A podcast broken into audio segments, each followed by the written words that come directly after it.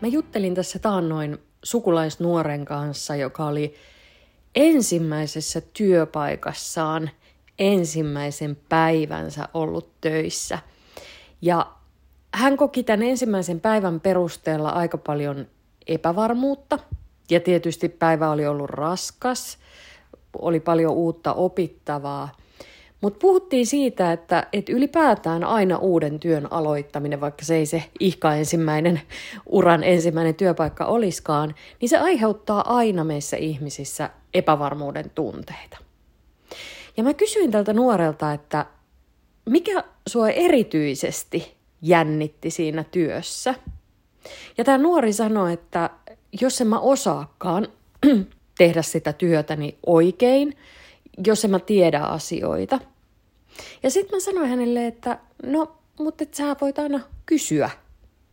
Ja tämä nuori sanoi, että kun musta tuntuu, että jos mä kysyn asioita, niin mä vaan enemmän vahvistan sitä käsitystä niille muille, että mä en osaa tätä mun hommaani. Tämä keskustelu sai mut pohtimaan ensinnäkin tietysti sitä, sitä hirvittävän vahvaa nuoren ihmisen halukkuutta olla, olla hyvä ja, ja täydellinen heti ensimmäisenä päivänä omassa työssään, ää, jotain sisäistä paloa ja intohimoa, mutta tämä sai pohtimaan myös kysymistä. Mä olen Maijuranta, mä oon puheviestinnän yliopisto-opettaja ja viestintäkouluttaja, ja kuuntelet Työelämän tärkein taito podcast-sarjaa, jossa tänään – pysähdytään pohtimaan kysymisen funktioita. Kysymisellä voi olla erilaisia funktioita, erilaisia merkityksiä työyhteisön vuorovaikutuksessa. Helposti se mielletään nimenomaan tiedon hakemiseksi. Silloin kun ei tiedä jotain asiaa, niin kysytään kollegalta tai kysytään vaikka esihenkilöltä. Mutta jos oikein tarkkoja ollaan, niin kysymisellä vuorovaikutustaitona voi olla erilaisia merkityksiä.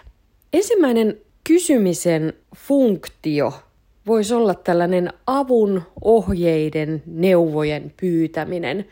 Ja tämä on ehkä se tyypillisin, miksikä sitä kysymistä ajatellaan, että, että just esimerkiksi uusi työntekijä tulee taloon, niin niin hänelle sanotaan helposti, että jos et sä tiedä jotain, niin kysy ihmeessä, me, ollaan, me kyllä autetaan, ollaan, ollaan tässä tukena. Välttämättä sitten kuitenkaan uusi työntekijäkään ei, ei ehkä uskalla kysyä kaikkia asioita, tai hän saattaa ajatella, että, että mä oon jo kysynyt näin ja näin monta asiaa, että mä en enää uskalla enempää muita häiritä. Eli tämä kysyminen itsessään vaatii rohkeutta, koska se on myös niin kuin vuorovaikutustilanteessa – jonkun verran haavoittaa tämän kysyjän sosi- sosiaalisia kasvoja. Eli kysyjälle tulee sellainen vähän nolostunut olo siitä, Siinä on ehkä jopa tämmöinen vähän niin kuin vallan epäsymmetria, että tämä kysyjä on pikkusen alisteisessa asemassa niiden kanssa, joilla, joilla tietoa on. Eli hän on ikään kuin riippuvainen näistä ihmisistä. Ja sen tähden ensisijaisesti kysyminen vaatii sitä rohkeutta ja uskallusta. Ja Mä totesin itse, kun pitkään tein töitä sairaanhoitajana ja muistan jotenkin hyvinkin vahvasti ne sellaiset alun epävarmuuden tunteet, jotka liittyy siihen, että on jo tiedollisesti ihan valtava määrä tavaraa, jota pitäisi tietyllä tapaa ottaa haltuun. Pitäisi tietää poikkeuksen poikkeuksia, pitäisi tietää just sen oman yksikön toimintaperiaatteita. Ja, ja tota, vaikka sitä tietoa itse aktiivisesti haki, koska sehän ei riitä, että, että rupeaa vaan tekemään töitä ja silloin voisi tulla aika paljon virheitä, eli se, se, se, ne työn taidot vaativat sitä tietoa pohjalle.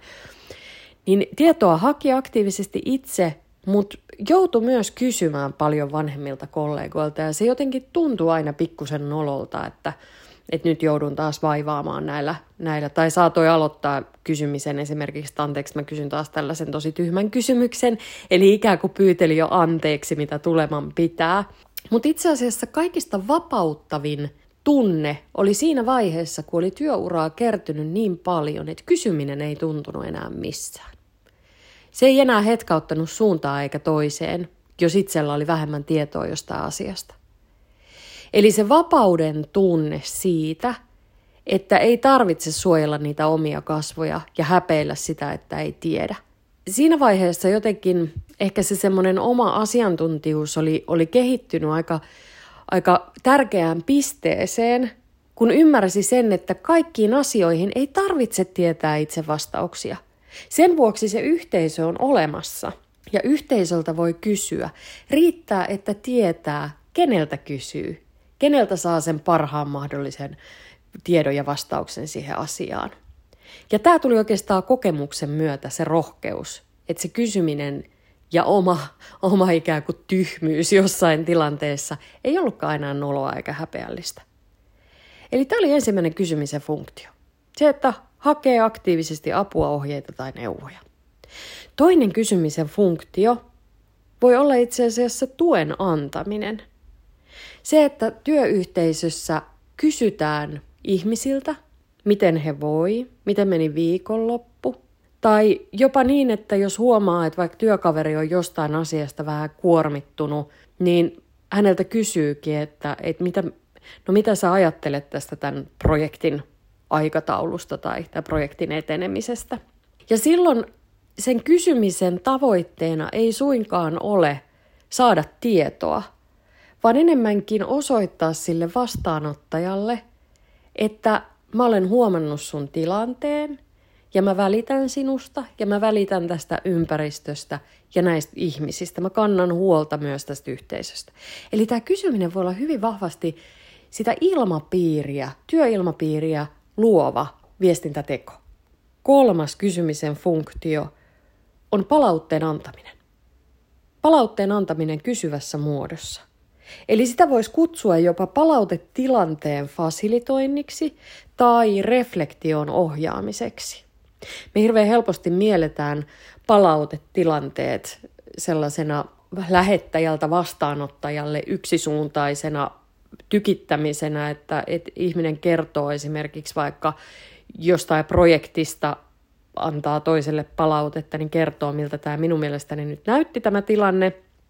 Harvoin mietitään, että voisiko palautetta esimerkiksi antaa kysyvässä muodossa. Tarvitseeko sen palautteen olla väittävää, eli kertoa omia havaintoja, vai voisiko se palaute olla kysyvää, jossa ennemminkin houkutellaan sitä palautteen vastaanottajaa itse löytämään ne kehittämisen kohteet.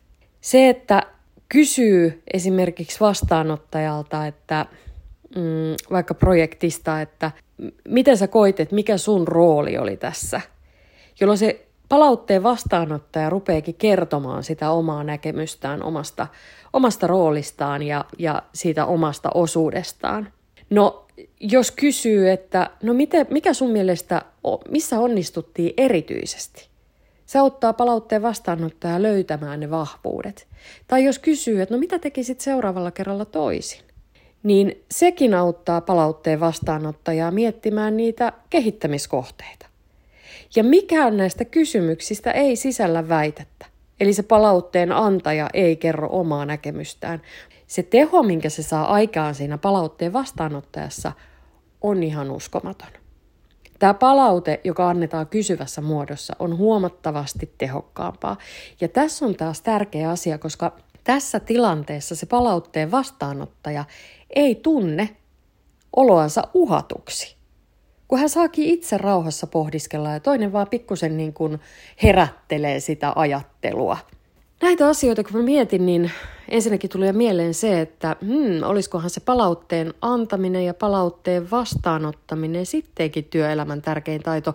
Siitä saattaisi tulla vaikka yksi jaksollinen podcast-sarjaan.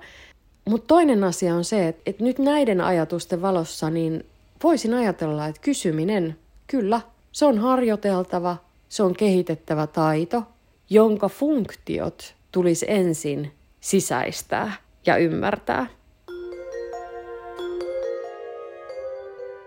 Kolme vinkkiä kysymiseen. Vinkki yksi. Havainnoi ympäristöäsi kiinnostuneena ja pohdi, tarvitaanko tilanteessa ennemminkin kysymyksiä kuin vastauksia. Vinkki kaksi. Arvioi ennen kysymistä, onko kysymys eteenpäin vievä tilannetta edistävä vai voiko se olla uhkaava ja toisen sosiaalisia kasvoja mahdollisesti haavoittava. Esimerkiksi kysymykset projektin onnistumisen tai projektin loppuun saattamisen jälkeen, joissa kysytään, että no oliko tämä paras mahdollinen, oliko tämä teidän mielestä paras mahdollinen toimintatapa. Saa enemmänkin se vastaan, ennemminkin se vastaanottajan ö, pohtimaan ja kyseenalaistamaan toimintaansa, kuin analysoimaan ja reflektoimaan. Vinkki kolme. Ole linjakas intention ja ilmaisun kanssa. Eli se, että se oma tarkoitus on sama kuin ilmaisu. Se, ettei sinne kysymysten taakse piiloudu piiloaggressiivisuutta tai jopa tällaista passiivis-aggressiivisuutta. Eli tietynlaista linjakkuutta ilmaisuun.